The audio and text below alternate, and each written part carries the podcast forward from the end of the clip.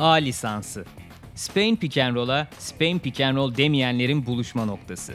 Buğra Balaban, Emre Gürkaynak ve konukları her hafta Avrupa basketbolunu konuşuyorlar.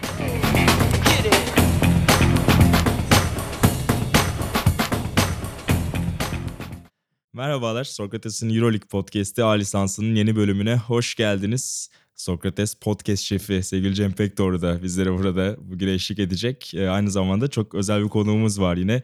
Euroleague'de 8 sezonu deviren aynı zamanda e, birçok hikaye de özellikle kolej deneyimiyle beraber bizlere sunacak olan sevgili Ermal Kuço bizlerle beraber. Abi hoş geldin. Hoş bulduk. Yoğun bir ulaşım takvimi öncesi seni yakaladık. Çok güzel yakaladınız gerçekten. Yaklaşık bir ay boyunca sen uçakta olacaksın çoğunlukla.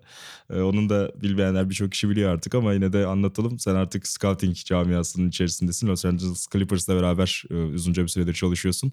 Ve sürekli de yollarda olmaya alışıksın sezon içerisinde. Zar zor da olsa seni bir şekilde yakalamayı başardık. Ee, çok teşekkürler öncelikle geldiğin için. Ee, öncelikle e, nazik davetiniz için teşekkür ederim. Burada bulunmaktan gerçekten benim için çok hoş ve keyif verici bir e, durum. Ayrıca da Sokrates'in bütün o düşünce tarzını ve e, felsefesini sevdim, beğendim, benimsediğim için e, buraya bir küçük bir parçası olarak olmaktan gerçekten keyif alıyorum. Ben bugün biraz Emre Gürkaynak'ın yerine oyuna giren, bench'ten gelen veteran olarak buradayım. Hemen e, Buğra'yı düzelterek başlayacağım. 2000'lerin diğer tarafına Tabii ben modern dönemi Geçebilen, sayıyorum ama evet. öncesi de var. Modern dönem öncesi bir sezonda Fenerbahçe ile sahaya girmeye başladı özellikle sezon ortasından itibaren. Bir sezonu daha var aslında 9 sezonluk bir Euroleague veteranı bugün yanımızda diyebiliriz. Oraya gelmeden önce aslında Buğra da açtığı gibi şu andaki meşguliyetin hakkında biraz bilgi almak isteriz. 3 sene önce başladın galiba. Ee, Dördü- dördüncü senesine girdim şu anda. scout danışmanı gibi bir rolden başlayıp hızlı bir şekilde basamaklara yükselip şu anda e, Los Angeles Clippers'ta uluslararası scouting'in direktörlerinden birisin ama sen Pro, daha iyi. pro, pro direktörü, Hı hı. pro director of player personnel gibi böyle bir acayip bir e, şey var, title var. Ee, ya aslında başkandan son danışmana kadar hepimiz aynı işi yapıyoruz. Yani scouting üzerinde e, yoğunlaşıyoruz. Tabii e, basamakları yukarı çıkınca e, verilen sorumluluklar biraz daha e, büyüyor, e, genişliyor. Hani inanılmaz bir yoğun bir tempoya giriyorsun. Ama e, özünde yapılan bir şey var. O da oyuncuları izlemek ve izlediğimiz oyuncular üzerinde bilgi toplamak. Yani ve bu, bu şekilde e, database'imizi e, güçlendirip oyuncular hakkında daha fazla bilgi alarak e, kendimizi hem güncel tutuyoruz. Avrupa'daki işte Avustralya, Çin, e, Afrika hani nerede oyuncu varsa bunların hepsini bilmemiz lazım bu database'imize e, koyabilmek için. Ve oradan sonra daha sezon ilerledikçe o database'teki o e, havuzdaki oyuncularımızı tekrar izleyip e, üzerinde daha çok durarak e, hangileri e, Doc Rivers'ın felsefesine uyar, hangileri e, sadece basketbol üzerinde sağ, sağ içindeki felsefesine değil de sağ dışındaki felsefesi de çok önemli bir e, konu. Karakteri, e, davranışları, e, duruşu bir Clipper felsefesine uyuyorsa o zaman onları daha böyle mercek altında tutuyoruz. E, sonra e, yani belki bazılarına kontrat direkt verilebilir, bazıları yaz ligine çağrılabilir, özel e, e, workoutlara çağrılabilir. Ama hiçbiri bile olmazsa e, bazen bana soruyorlar hangi e, oyuncuyu takip ediyorsun veyahut da bu oyuncuyu niye takip ediyorsun? Takip ettiğimiz oyuncular illaki Clippers'a önereceğimiz anlamına gelmiyor. Bazı oyuncuları da listeden çıkarabilmek için izliyorsun. Çünkü mesela atıyorum şimdi bir sezonda Ahmet veyahut da Mehmet çok iyi oynuyor. Ee, herkes de soruyor bu çocuğun niye şansı yok? O zaman oyuncunun üzerinde biraz gitmek lazım. Hani ilk bakışta diyorsun ki tamam çok iyi oynuyor ama oyunu NBA'ye e, Yatkın mı? yatkın mı? Değil mi? Karakteri nasıl? Belki çok iyi oynayabilir ama karakteri bize uymuyor. O yüzden bunları mutlaka izlememiz lazım. O yüzden hani insanların düşündüğünden biraz daha geniş bir e, kavram aslında scouting.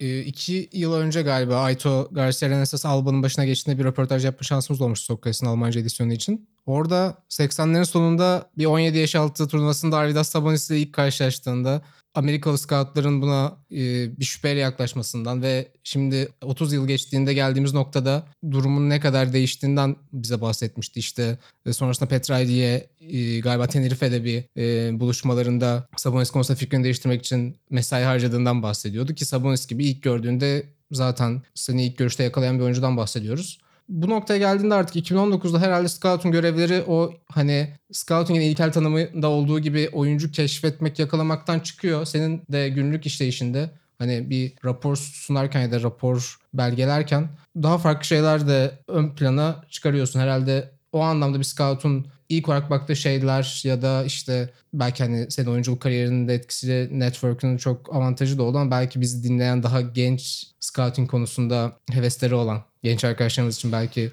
ufak bir... Var muhakkak e, benim Türkiye'de tanıdığım birkaç kişi var o şekilde çalışan benden e, fikir isteyen ve onlara yardım, mümkün olduğu kadar yardımcı olmaya çalışıyorum. Şimdi biraz önce çok geniş bir kavram olduğunu söylerken e, tam da senin bahsettiğim noktada bahsediyordum. Hani e, bu sadece maç izleyerek oyuncunun üzerinden e, hani topu sağ eliyle mi sol eliyle mi adam geçebiliyor mu sadece onlara odaklanmıyoruz. Yani bir nevi kendimi bazen e, bir CIA ajanı gibi hissediyorum. Çünkü izlediğim oyuncuyla ilgili almak istediğim bilgiler e, normalde ne bileyim internette bulunamayan e, herkesin kamuya açık olmayan bilgiler olabilir. Yani bunlar özel hatta çok özel bilgiler bile e, onlara ihtiyacım olabilir. Çünkü sonuçta bu adamın kafaca nasıl e, düşündüğünü, nasıl çalıştığını, onun kafası yani oyunu ne kadar seviyor, kazanmak ne kadar istediğini yani çünkü her şey e, sadece istatistiğe bağlı değil. Hani bir oyuncu 20 sayı atabilir ama e, biraz önce felsefeye uyması gerektiğini söyledim ya.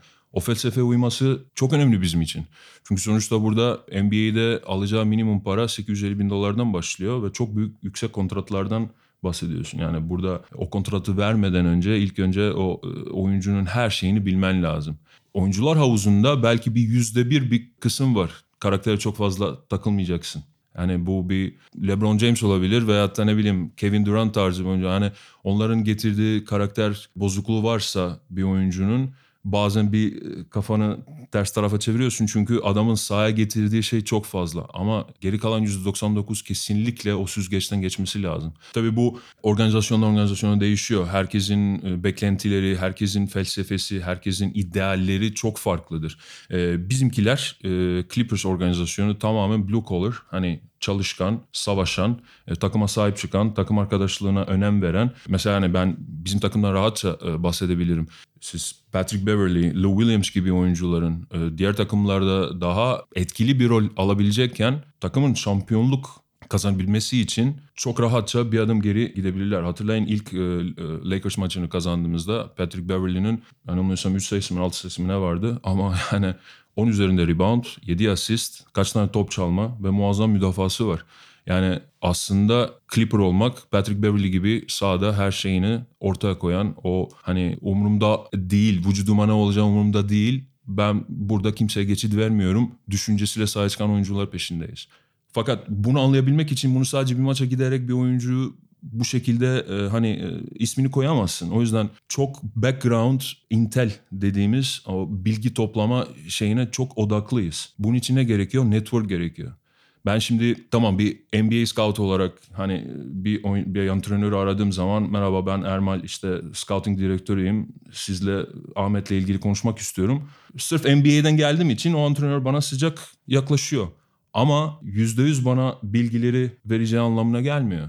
Yani sırf NBA ile konuştu diye kendi oyuncusunu da koruyarak oyuncusu hakkında belki gerçek olmayan şeyler de söyleyecek. Benim işim o oyuncu hakkında birçok kişiden bilgi almak. Birçok kişi dediğim bu head coach olur, yardımcı koç olur, malzemeci olur, doktor olur, masör olur. Belki ailesi olur. Ailesiyle konuşamam. Yasak. Ama belki ailesini tanıyan bir Eski yardım. bir eski takım arkadaşı olabilir. Şimdi benim şöyle bir avantajım var. Ben oyuncuyken benle aslında takım arkadaşlarım e, dalga geçerlerdi. Ya hatta Oktay abi gittiğimiz bütün deplasman özellikle EuroLeague deplasmanlarında ben bütün oynadığımız bütün takımlardaki işte ne bileyim asistan koçu olsun, işte oyuncular olsun hepsiyle böyle bir e, çok sosyal bir insanım ve herkesle böyle bir muhabbet e, içerisinde bildiğim dili de avantaja çevirerek adamlarla bir iletişim kuruyordum. Oktay abi de hep derdi ya diyor yani Birleşik Milletler gibisin yani senin işte bu toplantıların bitince antrenmana başlayabilir miyiz diye. Hani çok net hatırlıyorum bir Milano deplasmanında şeyle konuşurken Bazile ile konuşurken şakalaşıyoruz. Kafamı bir çevirdim bütün takım toplanmış orta sahada.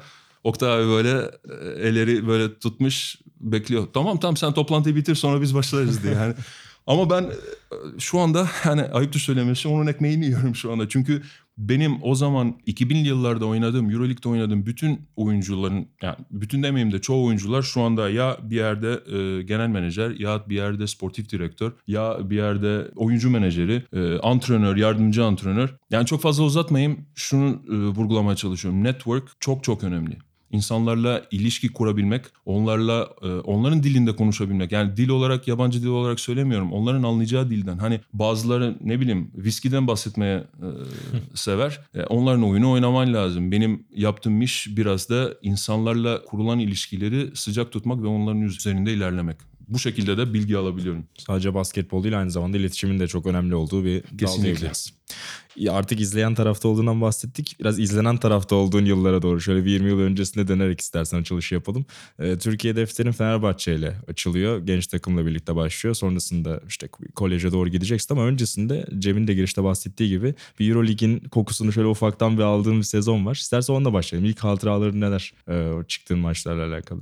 Orada aslında ilk dilini kullanmaya o da arkadaşın Can Tabak'la başlıyorsun. Tabii. Herhalde İtalyanca onunla diyalog kurmaya Tabii başlıyorsun. o da arkadaşımdı Fenerbahçe'de. O aslında o sene muhteşemdi çünkü ilk gerçek anlamda Dream Team olan hani Mahmut Abdurrauf, işte İbrahim Kutluay, Marko Milic. Marko Milic, e, rahmetli Conrad McCree, Jean Tabak yani muazzam bir takımdı ve e, o takımın parçası olmak benim için bir gurur kaynağı yani. Çünkü bana e, hayatımda çok şey öğretti o o sene. Savaşmaya, dürüst olunca da eline çok fazla şey geçmeyeceğini, e, bencil olmayı öğretti. Kendi kariyerimi düşünmeyi öğren e, öğretti. Bunu isterseniz biraz daha hani daha derine de inebiliriz. Neden bunları söyledim? Çünkü ben o sene anladım ki Fenerbahçe'de kalmış olsaydım belki şu anda sahip olduğum kariyere olmayabilirdim. Bunu şey olarak söylemiyorum hani ben şu anda inanılmaz bir kariyer sahibim ama ne olacağını bilmiyorum. Çünkü o sene başında benim düşüncelerim çok farklıydı. Sezon sonunda çok farklıydı. Zaten kaçmamda, gitmemde etken olan bir sürü şeyler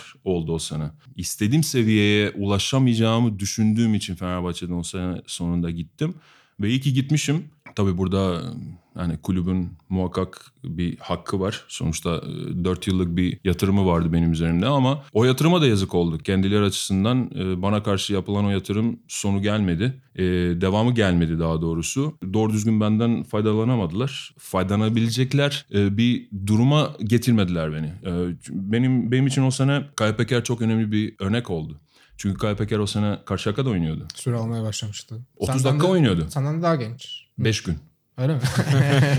80 doğumluyuz ikimiz. Ee, sonra e, onunla beraber takım arkadaşı olmak nasip oldu ama o sene ben Fenerbahçe'de bench'te havlu salarken Kaya Peker 30 dakika oynuyordu. Ve ilerliyordu. Basketbol ilerliyordu. Yani e, sezon başındaki Kaya ile sezon sonundaki Kaya arasında çok büyük fark vardı. Ve ben o sene e, Kaya karşı altyapı maçlarında oynadım. Sezon ortasında da oynadım o, e, okullarda. Sezon sonunda da oynadım gençlerde. Ben, yani ben yerde sayarken Oradan deneyimliyordun o birinci elde. bayağı deneyimli oluyordu. Çünkü her hafta işte Mirko Milicic'e karşı, Can Tabak'a karşı, bilmem neye karşı oynuyordu. e, Zoran Savic'e karşı oynuyordu. Bense bunları izliyordum. Ben de sahadaydım ama sağın kenarındaydım. Bench'te oturup iyi bir takım arkadaşı olmaya çalışıyordum. Ha onun da tecrübesi muazzam. Yani bana çok katkısı oldu. Çünkü sonuçta her gün İyi antrenman. muhteşem bir profesyonel grupla e, çalıştım. Jean Tabak gibi hani NBA'de şampiyon olmuş e, Hakim Olajuwon'un backup'ı olarak Houston Rockets'la geliyor adam takımın en pahalı oyuncusu ve idmandan bir saat önce gelip Mike and Drill çalışıyordu.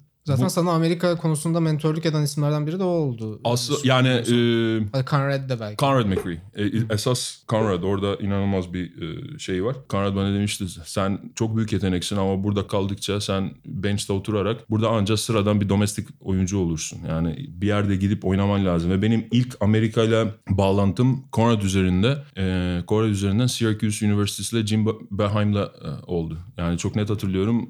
Ocak ya da Şubat ayı tam Conrad'ın Fenerbahçe'den ayrılma süreci başlamıştı.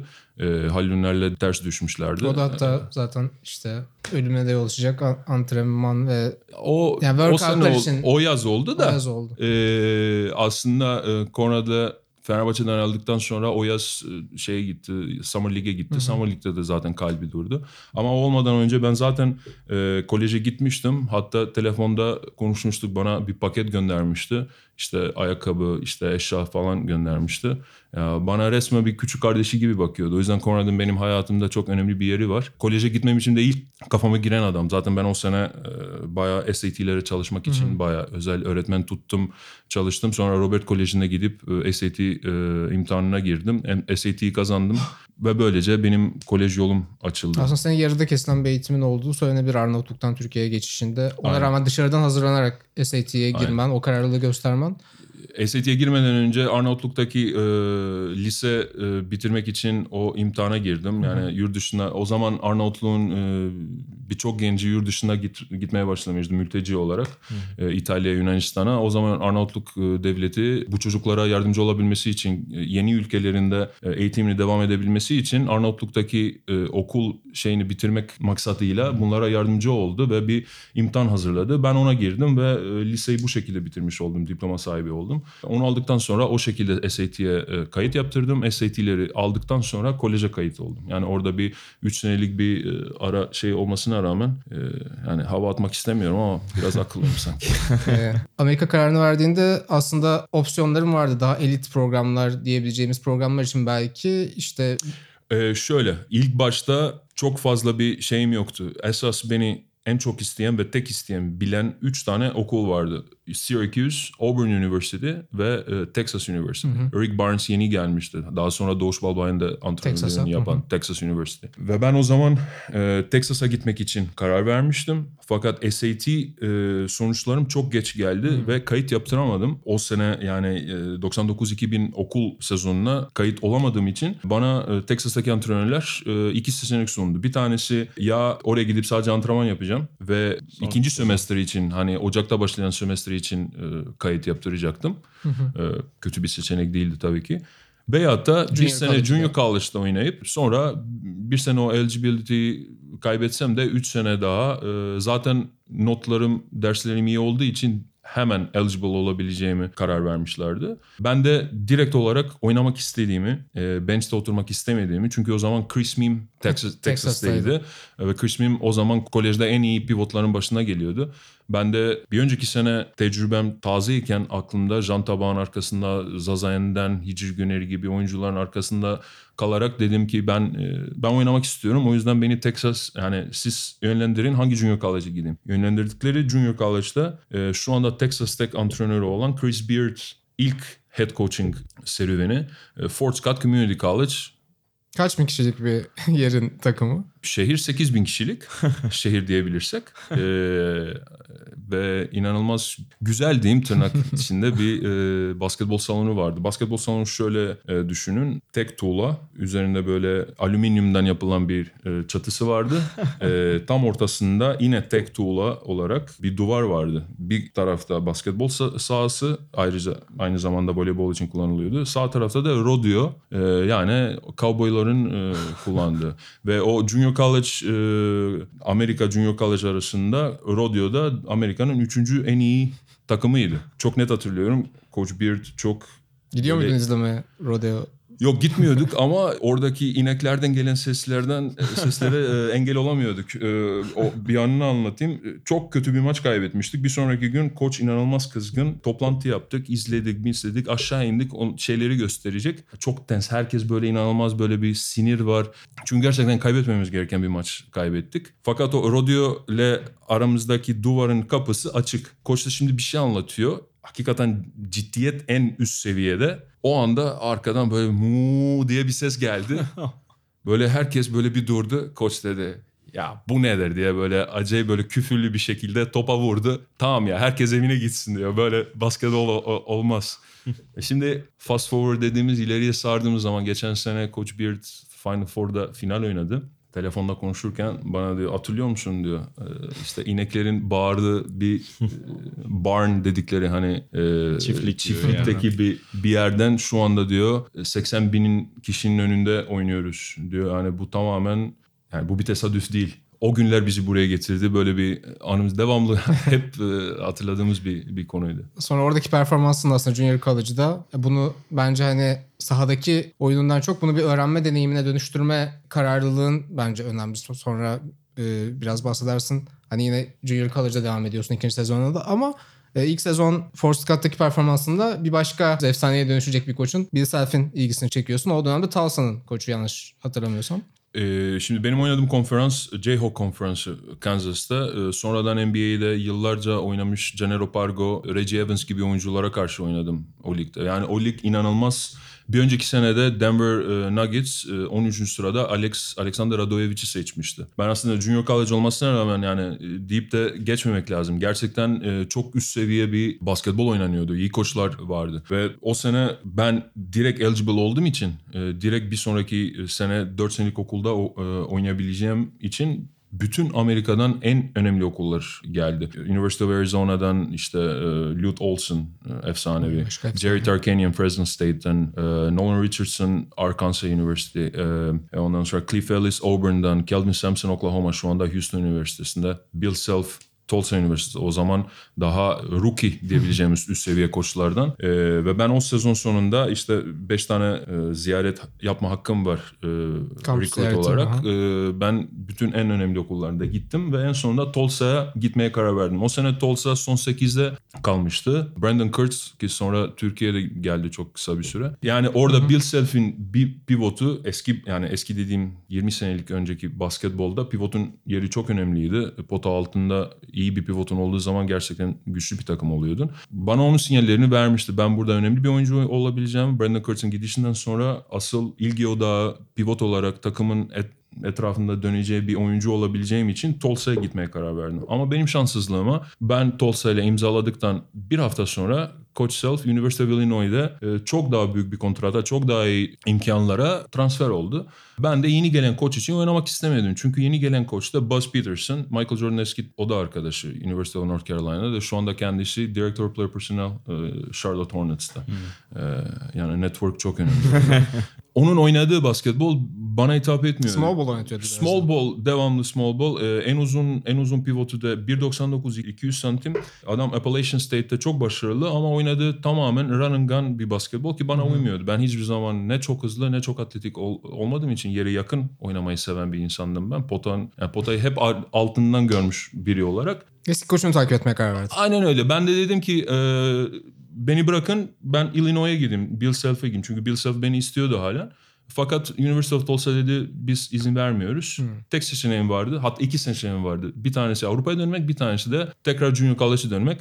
O sırada da Coach Beard e, Fort Scott'tan Seminole State College'e transfer olmuştu. Orada daha iyi imkanlarla Junior College'in bir bir tık daha iyi e, imkanları olan bir okul. Ben de onu takip etmeye karar verdim ve böylece ikinci bir sezon Junior College'da oynamış oldum. O sene çok daha başarılı olduk. Amerika'nın dördüncü takımı, dördüncüye kadar yükselmiştik. Konferans finalinde kaybetmiştik. Ben o sene Amerika Junior College'ın ilk beşinde seçilmiştim falan fistan. Yani güzel bir hikaye. Ya kariyerinde çok fazla kırılma noktası var ve hep bunları hani lehine çevirmiş gibi gözüküyorsun ama hakikaten Bill Self'in uzunlar üzerindeki etkisini düşününce mesela o gitti Illinois takımında Robert Archibald Robert var. Belki Archibald. karşılıklı Damir oynamışsındır. Krupalya, Damir Krupalya ile Robert Archibald. Archibald gittiğinde sophomore sezondan junior sezona geçiyor sanırım ve daha süre almamış bir oyuncu ve onu ilk sezon içerisinde işte 32. sıra seçimine dönüştüren bence Bill Self'in Ve orada. sonra muazzam bir Euroleague kariyeri olan bir Brian oyuncu. Cook falan da vardı ama yani o gerçekten hani neler olabilirdi what if sorularını sorduğum bir şey olabilir. Yani ben dışarıdan baktığımda soruyorum ve bir şey daha belki bu kolej konusunu toparlar sonra Efes'e ve Euroleague kariyerine geçeriz ama e, Seminole State'deki performansında bir başka efsanenin de dikkatini çekiyorsun.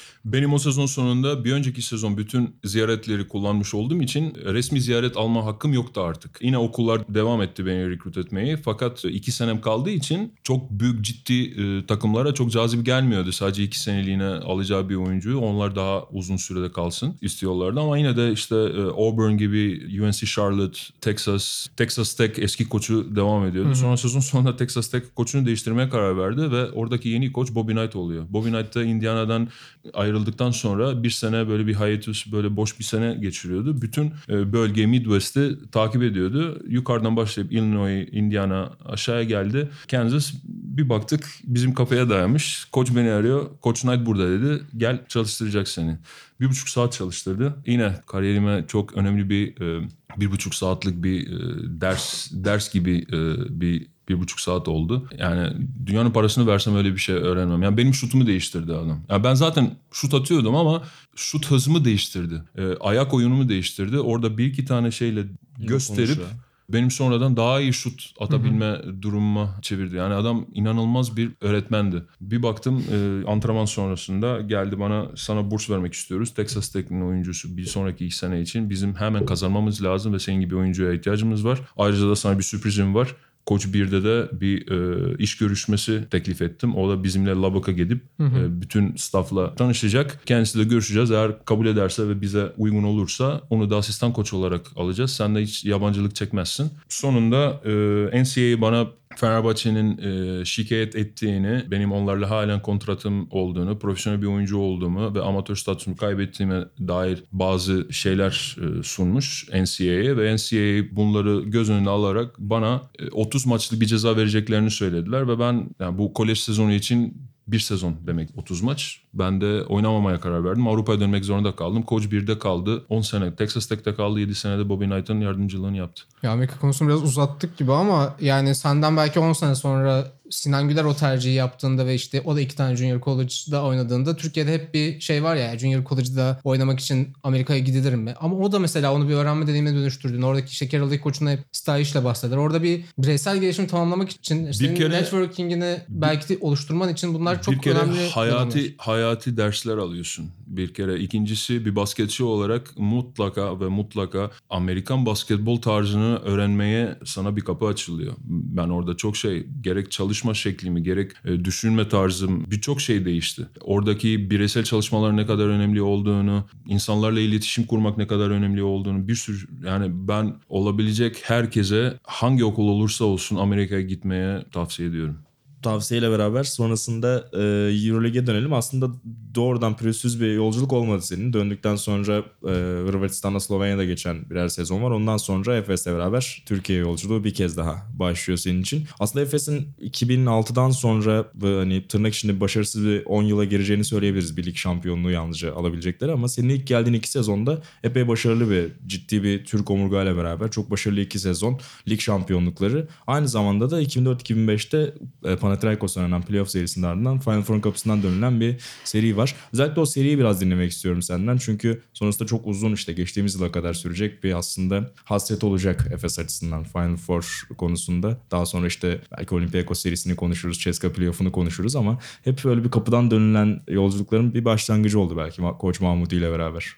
Benim orada serisi. Benim orada iki sene üst üste e, Efes'le e, Final Four kapısından döndüğümüz bir tecrübe oldu. İlk önce 2003-2004'teki e, Final Four'u hani bir Bazile'nin şutuyla e, kaybettik diyebiliriz. Tabii ondan önce bir Olimpia Efsane Ljubljana e, mağlubiyeti var ama ondan bahsetmiyoruz. E, şu anda şu anda Bazile'nin o attığı e, inanılmaz şutundan bahsetmeyi tercih ederim. Bir sonraki senede playoff'ta e, Panathinaikos'un en üst seviyede basketbol oynadığı dönemlere denk gelen bir e, zamana denk geldik maalesef. Yani çok fazla söyleyecek bir şey yok as- e, aslında. Yani iki maç e, Atina'da değil de iki maç İstanbul'da oynamış olsaydık belki o sene biz kaz- kazanırdık. Ama OAKa'da, OAKA'nın en böyle sıcak atmosferinde ve Avrupa'nın belki dünyanın gelmiş geçmiş en iyi antrenörüne karşı ve en formda olduğu zamana denk gelip yani Obradovic'e karşı ve o zamanki Diamantidis'i, Albertis'i yenmek gerçekten çok zordu. Biz yeniyorduk fakat e, gücümüz yetmedi. Ayrıca da biraz orada efsane bir Sloven e, bir hakem var Istok Rems. Sağ olsun İbrahim abinin bir yere düşüp bana ucum faul vermesiyle e, her şey baş aşağı gitti.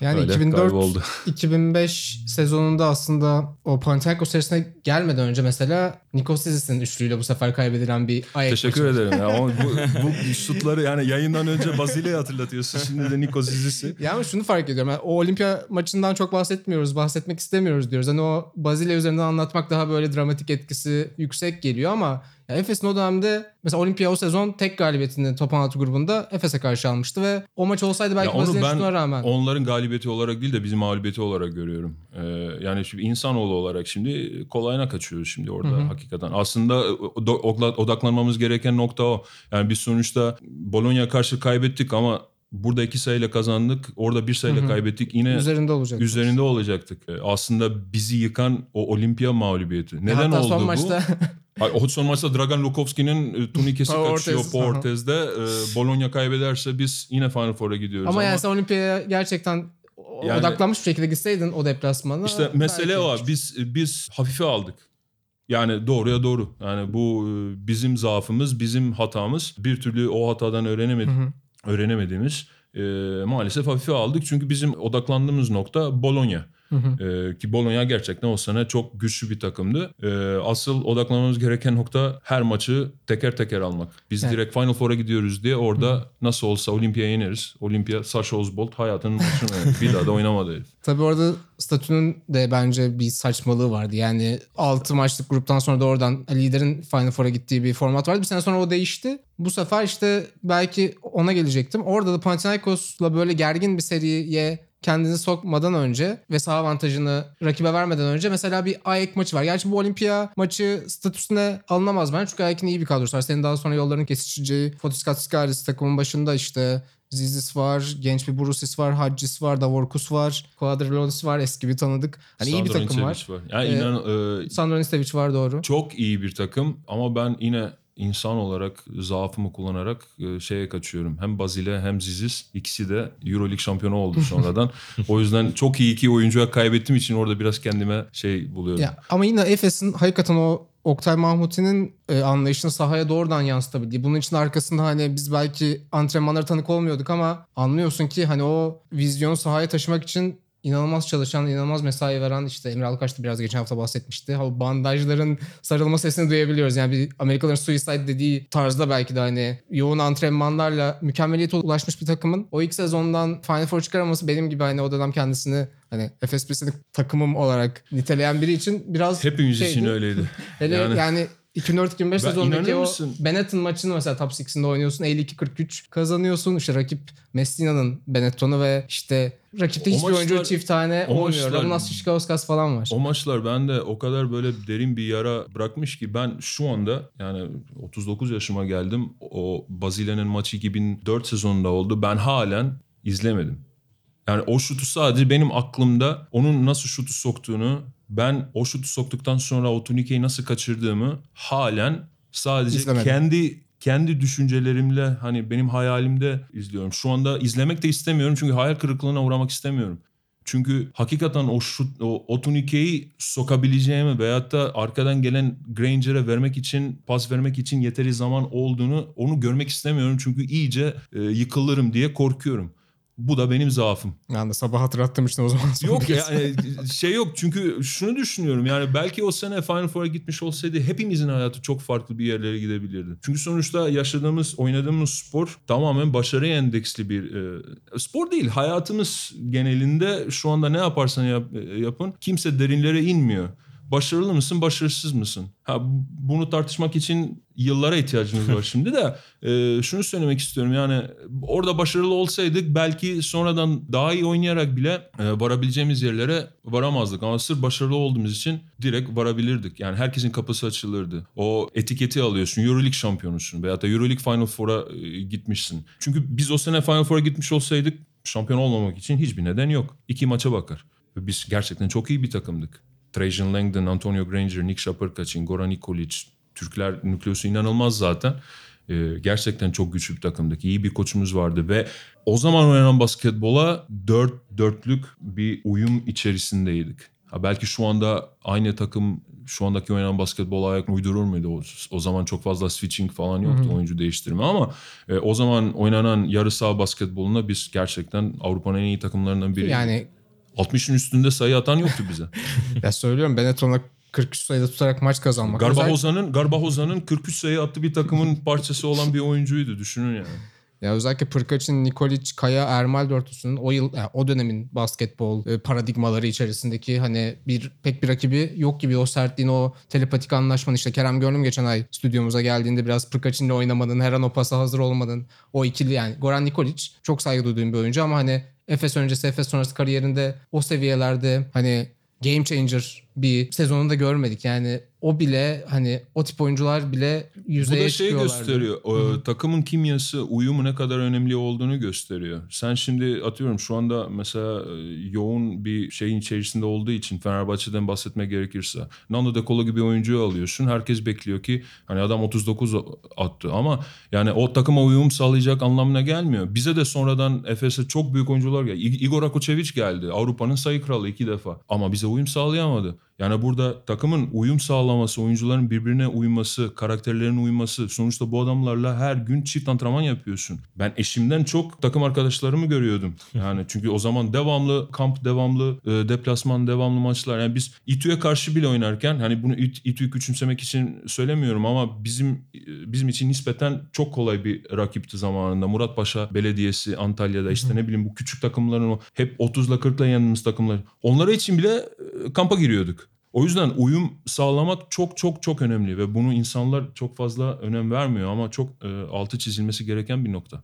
Bugüne gelmeden önce biraz 2007-2008 sezonundan da bahsetmek istiyorum. David Blatt'in e, Rusya'nın başında İspanya'da İspanya'yı finalde yenerek Avrupa şampiyonu ulaşmasından sonra Türkiye'ye gelişi. Oktay Mahmuti e, döneminin Efes'in belki 90'lardan sonra ikinci zirveyi gördüğü o parlak dönemin aslında son iki sezonunda biraz vaatlerini karşılayamadan geçti. Gerçekten CSK karşısında çeyrek finale çıkılan iyi bir se- sezon var. Belki sonrasında işte Popovic'in ayrılığı sonrasında Yapboz tekrar bir araya gelmedi ama ligde biraz moral bozucu iki final serisi var kaybedilen ve David Blatt sezonu başlıyor. Emir Alkaş geçen hafta konuk ettiğimiz yine o kadronun kurulmasında belki de David Blatt'in çok iyi hamleler yapmamış olabileceğine dair bir e, ufak bir değini de bulunmuştu. E, sen o sezonu nasıl deneyimledin onu merak ediyorum. Yani tabii biraz orada da ilginç bir kırılma noktası vardı. Partizan deplasmanı sonrası kadronun dağılma noktasına gelmesi. Ben şey hatırlıyorum Panathinaikos maçında top 16 gruplarını açan maça gittiğimi ve hani yavaş yavaş böyle David Blatt bir şeyler oturtuyor gibi bir hissim vardı. Yine o simyacılığını konuşturuyor gibi bir hissim vardı. İşte Rashad Wright gerçekten Efes tarihinde gördüğüm en sıradan oyun kuruculardan biriydi. Hani böyle bir yorum yapabilirim.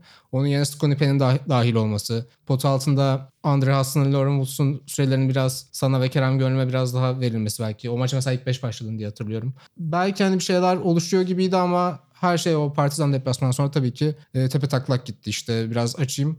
Amerikalı oyuncuların güvenlik gerekçesiyle Belgrad deplasmana gitmek istememesi ve sezonunda Ekrem Memnun'la tamamlanması noktasına kadar geliyordu. İşte Dewar Spencer, e, Craig Bradshaw falan geliyordu diye hatırlıyorum. Ya ilk önce e, her büyük takımın, her başarılı takımın e, belli bir hayat boyu var, bir süresi var. Bizde Oktay Mahmudi'nin o dönemine zaten o siklus e, Döngü tamamlandı. Evet hepimiz için oyuncu olarak da çok uzun zaman aynı yerde kaldık. Orada hani çok büyük başarılara ulaşamadık belki ama oynadığımız basketboldan çok zevk aldık ve Avrupa'nın en önemli takımlarından biriydik. Final Four'a gitmememize rağmen. Orada bir kan değişikliği gerekiyordu. Oktay abi de onu anladı ama Efes'i çok sevdiğinden ve çok kompetitif bir insan olduğu için orada zamanlı da davranmadı. Maalesef ilk sene üst üste biz ilk sene e, ülkeye, ikinci senede Fenerbahçe'ye hiç maç alamadan finallerde kaybettik. Ve orada hepimizin üzerinde çok büyük böyle bir kara bulut geldi. Orada bir değişiklik gerekti. O değişiklik olduktan sonra David Blatt geldi. E, adam Rusya ile Avrupa şampiyonu olarak gelip e, Şubat ayında kovulması da o ayrı bir e, beceri. E, burada hepimizin payı var e, oyuncu olarak da. E, onun da kendisi biraz bize güvenmeyerek Türkiye'ye geldi. Türk oyuncularını çok iyi bilmiyordu. Türkiye'yi çok iyi bilmiyordu. Statüyü mesela bilmiyorum. Şey Statüyü hatırlıyorum. bilmiyordu. Mustafa abi Üç ligde ilk 5 iki. başlıyordu. Aynen, Avrupa'da e, Kenny Gregory. Yani tamamen farklı iki profil. Ya şöyle de bir şey vardı. Maalesef o e, kim olduğunu bilmiyorum halen çözemedim ama e, yanlış insanlara güvendi. Buraya gelmeden önce bilgi aldığı insanlar Türkiye üzerinde ona gerçekten çok yanlış bilgi verdiler. Gerek oyuncular üzerinde gerek kulüpteki insanlarla ilgili yanlış bilgi verdiler. E, o da alışma süreci biraz uzun sürdü David Blatt'in o sırada. E, Misal bir sonraki tecrübesinde Darüşşafaka'nın ona gösterdiği sabrı Efes Efes Pilsen o zaman göstermedi. Takımın dağılma noktasında hepimizin payı var. Biz yanlış yönettik bütün süreci. Burada en başta da ya ben kendimde çok büyük sorumluluk hissediyorum. Çünkü o noktayı Engin Özürü'ne getiren adam bendim. Çünkü bana babamın arkadaşı Dışişleri Bakanlığı'nda Arnavutluk'ta aradı ve dedi ki hani sen biliyorum Partizan'a maçınız var hafta ama biz sana Arnavutluk konsolosluğu olarak sana herhangi bir koruma Güvence. bilmem ne güvence şey yapamıyoruz. Zaten oraya kendimiz gidemiyoruz. Ee, şimdi Kosova 17 Şubat'ta e, bağımsızlığını ilan etmiş. Amerika'nın çok büyük yardımıyla. Orada Sırplar da çılgına dönmüş. Ee, zaten milliyetçilik tavan yapmış. Savaştan kaç sene sonra daha 10 sene olmamış bile. Yani oradaki yaralar halen açık. Zaten hala açık şu anda da e, devamlı bir şeyler kaynıyor. O yüzden hani bir kulüple konuş orada Euroleague üzerinden bir şey yapabilir mi edemezler mi? Ben de bunu bir kaygı olarak gittim Engin abiye söyledim böyle böyle bir durum var. Euroleague'le bir konuşun hani bize ekstra bir şey vermeleri lazım. Şimdi ben Arnavut'um. Arnavut olduğumu da biliyorlar. Ee, oraya gidip hani gerçekten bir şey olmasın diye E tabi bu haliyle soğuma odasında hot topic oldu yani. Herkesin konuştuğu bir konu. Ee, orada da tık diye e, akşam antrenmanına e, hatta çok net hatırlıyorum. O yakın deplasmandan dönüyoruz. Ben Engin abi bunu söylediğimde otobüste. E, bir sonraki gün sabah antrenmanda Drew Nicholas geldi. State Department diyor işte Amerika'nın dışişleri e, departmanı. İşte şey demiş e, Amerikan vatandaşları Sırbistan'a gitmesin diye. Sonra Engin abi başladı Euroleague'le konuşmaya işte buradaki makamlarla iletişime geçti. Oradan yazılar buradan yazılar işte şöyle güvence olacak öyle güvence olacak. Çok net hatırlıyorum bir gün önce gitmeden e, Engin abinin odasında bütün takım e, gittik hani bu ne olacak diye. Bu artık benim şeyimden çıkmış. Zaten Sırbistan'da da büyük olay oldu. Bu hani takım gelmekten korkuyor. Efes'in şöyle de bir kaygısı daha vardı. 2004'te e, Valencia Tel Aviv'e gitmemişti. Ve Valencia o zamandan beri Euroleague'le ilişkisi yani damgayı yemiş. Hiçbir şekilde Valencia'ya Euroleague iyi bir gözle bakmıyor. Sırf o karardan dolayı. Çünkü Tel Aviv'e gidip ma- Maccabi maçını oynamadı. Efes de öyle bir duruma düşmek istemiyordu. Verilen güvencelere de inandı. Gerek Sırp devletinden gerek bizim e, konsolosluktan, Dışişleri Bakanlığı'ndan işte gerek Euroleague'den Euroleague özel adam gönderdi falan fistan. Zaten gittiğimizde böyle bir şey yok. Yani ben bilmiyorum Amerikan başkanı gelse öyle bir güvence şeyin altında. Biz zaten şehrin dışında bir yerde tutuyorlar. Her yerde özel harekat timleri yani korkutucu bir şey vardı. Ama gitmeden önce o sabah havalimanına gittiğimizde bir tek e, Skunipen ve... Aslında e, vardı galiba. Yok Hudson yok. Kenny Gregory vardı. McGregor vardı. Rashad Wright, Lauren Woods, Andre Hudson'la Drew Nicholas gelmediler. Ee, Yani ben açıkçası bir dışarıdan takip eden biri olarak süreci ya oyuncuların da bu ya biz güvenceyi verdik şeklinde açıklamalar yapılıyordu Engin Özerman ve kulüp tarafından ama oyuncuların bunu Amerikan vatandaşı oyuncuların bunu yetersiz görmesi ya da bununla ikna olmaması da bana çok bir hakları gibi geliyor. Yani işte belki o şey Ben kızgın değilim. Ben kesinlikle küs değilim. Dediğim gibi ben kendimde de biraz suç hissediyorum.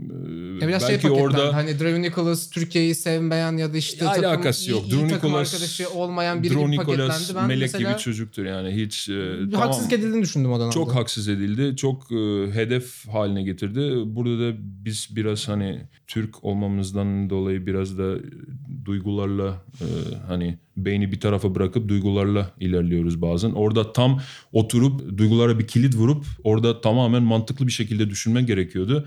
Yani ben yönetimsel tarafından ne yapılabilirdi onu bilemem. O konuya kesinlikle ve kesinlikle e, bir görüş bildirmeme hak görmüyorum kendimde. Ama oyuncu olarak orada biz çok farklı şey yapabilirdik. O sabah belki takım olarak havalimanında Engin abiye abi tamam biz bu oyuncularla konuşacağız akşam uçağıyla gidelim. Ya hepimiz gidelim ya hiç gitmeyelim orada bir duruşta bulunabilirdik. E, oyuncuları biz kendimiz arayıp gelin hiçbir şey olmayacak bu hani bu karardan veyahut da en kötü ki en çok suçluluk duyduğum nokta bu. Belgrad'a vardıktan sonra sağlanan güvenliği gördükten sonra otele gittikten sonra otele gittiğimizde orada David'e Engin abiye rahmetli Çetin Çeki'ye şunu demeliydik oyuncu olarak.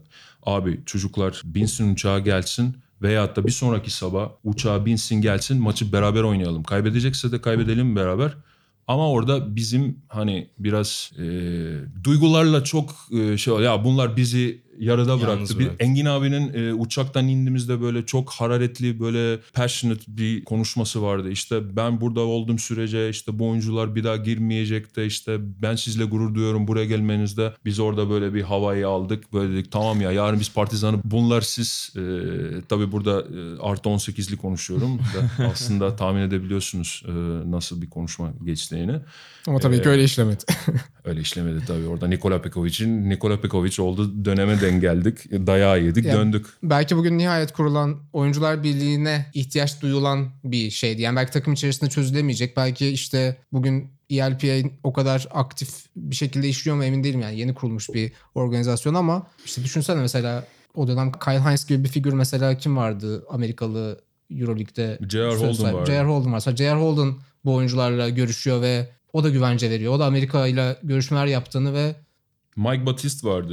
Yani Yani, bu- bir sürü vardı. Bence Çok kulüp be- bence zaten vardı vardı. işin içerisinde bir çıkarı olan bir kulüp yöneticisinin bunu söylemesindense böyle daha tarafsız oyuncuları temsil eden bir sendika gibi bir oyuncular birliği gibi bir oluşumun bunu e, oyunculara bu güvenceyi vermesinin daha etkili olabileceğini düşünüyorum. Ya şimdi mükemmel bir dünyada evet öyle olurdu ama yani yaşadığımız dünya bugün de, de ben Elpa'nın çok hani Euroleague'in desteği olmadan ne kadar aktif, ne kadar et, Bir şeyleri değiştireceğini çok edebileceğini- düşünüyorsun. Ya çünkü bir kere burada hep Amerika örnek alınıyor da yani Amerika bir ülkedir, Avrupa bir ülke değil. Başka bir kültür.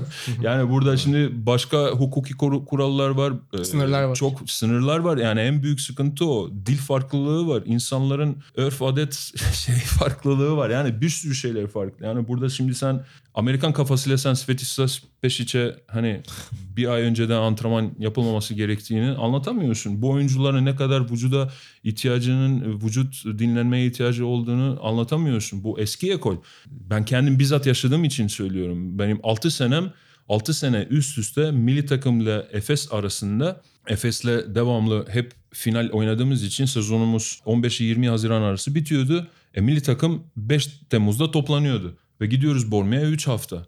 Sonra milli takım bitiyor. Çok net hatırlıyorum. Milli takımın bittiği gün ben, Kaya, Kerem Gönlüm, Kerem Tunçeri hani şimdi Oktay'a bir arayıp kaç gün off verebileceğini hani onun hesabını ne diyeceğiz hepimiz aynı ağızda olalım. Çok yorulduk işte Tanyevic bizi bitirdi. Onu hani bilsin adam. Oktay abinin de şöyle bir konuşması var. Evet oğlum gördüm ha şimdi artık gerçek hayata geri dönme zamanınız geldi. Ee, bugün ne? Bugün salı evet. Ee, Perşembe akşamı zaten e, antrenmana gelirsiniz. Orada işte bir 5'e 0 yaparız. Ee, setleri hatırlatırız size. Sonra da e, cumartesi günü hazırlık maçı var. Abi haydi tamam aslanım görüşürüz. Hani yok. Pazarlık yok. Pazarlık diye Ben bir şey bir yok. hafta şu anda, şu anda ben hani şu andaki e, bu yeni kurallar var ya yok işte maçtan sonra toplantı yok, e, antrenman yok, e, ne bileyim işte e, belli bir tarihte buluşmanız gerekiyor daha önce. O zamanın Oktay abiyle düşünemiyorum yani nasıl işleyeceğini gerçekten.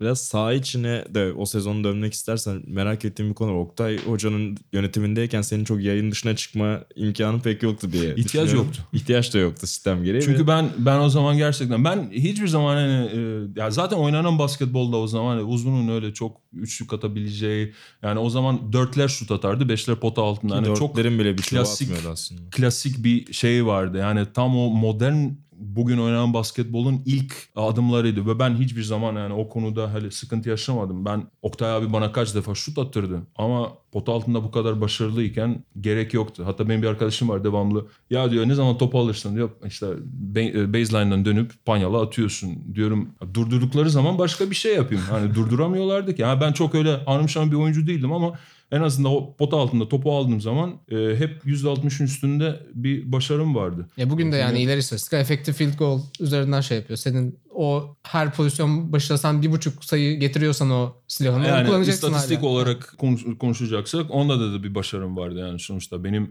benim sahadaki dertlerim farklıydı yani atletik değildim. işte çok iyi reboundçı değildim. Ee, ama yer kaplama konusunda yani ben o konuda kendimde gurur duyuyorum yani sayılı oyunculardanım. Yani Ya biraz- pota altında çok iyi fundamentalım vardı çünkü Jan Tabak gibi, Nick Şapırkaçin gibi oyuncularla beraber çalıştım. Ee, onlardan çok gördüm, çok öğrendim. Ve bunları hepsi bir şekilde e, oyuna e, gösterme şansım oldu. Alper Yılmaz mıydı az önce sürekli fanyalı atıyorsun diyen? Yok yok. çünkü- Melis Evda eski takım arkadaşım Fenerbahçe'de. çünkü kara delik diyormuş galiba tuşları attığı için. Ama ben öyleydim. Top bana geldi mi hep güveniyordum kendime pot altında hep e, ve burada o özgüven bende Fenerbahçe'deyken yoktu mesela. Amerika'ya gittiğimde bunu öğrendim. Ne, yani kaç defa pot altında birebir yakalayıp da dışarıya pas verdiğinde koç bir antrenmanı durdurup niye dışarıya pas veriyorsun diyor. Birebir de senin field goal'un e, %60'ın üstünde daha güzel bir istatistik yok ki diyordu. Pot altında birebir olduğun zaman senin dışarıya pas vermeni yasaklıyorum. Git oyna. Ben burada hiçbir Türk koçundan böyle bir şey duymadım. Yani ben sayı atıp fırça yediğimi hatırlıyorum Türkiye'de. Anlatabiliyor muyum? Ki zaten ben hep pas vermeyi seven bir insanım. Yani ben boş pası özellikle backdoor atmaya bayılırım. Yani Doğuş Balbaya Sinan'ın sor, sorun. Ne zaman bana post-up'ta poz ver- e, pas verirlerse benim ilk yaptığım şey onlara göz kaşla kat et diyordum. Çünkü o pası vermek istiyordum. Ben çok zevk alıyordum o pası vermekten. Kerem Gölme bu soruyu sormuştuk galiba. Bugün basketbolun gittiği yerde hani NBA'den yola çıktık ama Avrupa'da etkilerini görüyoruz. Yani bir evet bir basketbolun evrimi var ve mesela senin yine iyi yaptın kötü yaptın demiyorum ama şöyle söyleyeyim bir pick and roll tehdidi olarak da sen hani bugünkü kadar pick and roll heavy oynanan bir sistemde de Ben o yüzden basketbolu bıraktım. Hayır açıkçası öyle. Ben çünkü Telekom'da oynadığım son sene ben basketboldan hiç zevk almadım. Çünkü hem karşılıklı oynadım hem takım arkadaşlarım pick and roll ağırlıklı çemberin üstünde oynayan oyuncular. Ben hiçbir zaman öyle bir oyuncu olmadım ve bunu her zaman hatta Darüşşafaka'daki senede de Oktay abiyle bu tartışma yaptık. Ben hani benden devamlı deep roll etmemi istiyordu. Ben 35 yaşıma gelmişim o zaman. Hayatımda böyle bir deep roll yapmamışım. Ben hep pota altında veyahut da şuta dayalı bir oyunum oldu. Ve ben diyordum hani sen benden iyi yapmadığın bir şey yapmamı istiyorsun. O zaman niye bu parayı verdin? Niye böyle bir rol verdin? Yani bunu ben beni sıradan bir oyuncuya dönüştürüyorsun. Benim en iyi olduğum şeyleri kullanmayacaksan o zaman niye beni alıyorsun? Yani benim en iyi yaptığım şey hani Nick Şapırkaç'ın vari bir oyunum vardı yani. Onun kadar iyi olmasa da e, hep onu örnek aldım. Hep dışarıya pas verip ben o şekilde oyun oynamaya bakıyordum. Ama bir bakıyorum herkes üzerimden e, geziyor. Ben yine yere yakın. E, Evet, mesela Kerem Gönlüm e, reboundu her türlü taşıyacağını yani rebound 2100'lerde oynanan basketbolda Kesinlikle da öyle. Ama ben hiçbir bir zaman reboundçu olmadım. asettir. Ama mesela sen mesela bugün basketbol başlayan bir genç olsan belki 23 yaşında 33'ten sonra aldığın range'ini şutunu Çok farklı. Ben şut biraz- üzerinde evet. dayalı stretch 5 olurdum. Ki Yani. şu anda dünyanın parasını da kazanırdım. Evet. Efes döneminde atmadığın üçlükleri aslında Tabii ben şu anda mesela basketbolda 23 atıyor yaşında olurdum. hani 2003'teki sezonumu şu anda yaşıyor olsaydım sosyal medyanın sayesinde de biraz e, daha fazla isim kazanırdım. Çünkü o gerçek. Orada yalandan iki tane çalışma gösterip e, Workout. takip tabii tabii orada takipçi takipçi sayımı yükseltirdim. Şaka bir yana rebound, shoot, pas yeteneği, koşabilme ve savaşma ruhu sayesinde ben bunların hepsini yapabileceğimi düşünüyordum. Abi çok teşekkür ederiz tekrar geldiğin için bu yoğun programında. Burak senin ekleyeceğin bir şey yoksa Allah ağzına sağlık. Çok keyifli oldu. Teşekkür ederim. seni Biraz- gelecek hafta 3 haftalığına askere Bak, uğurluyoruz. Yatıs'a çıkıyorum. Bobby Knight gibi. Sonrasında döneceğim. Bu dönemde Emre Gür Kaynak geri dönecek ve A lisansı da Ermal Kuşo gibi Euroleague veteranlarını da konuk etmeye çalışacağımız belki koç tarafına da daha çok eğileceğimiz ritminde devam edecek. Ben de bunun güvencesini vereyim. Hani beni podcast şefi olarak tanıttığın için. Tekrar çok teşekkür ederiz. Ben abi. teşekkür ederim. Size de iyi yayınlar diliyorum.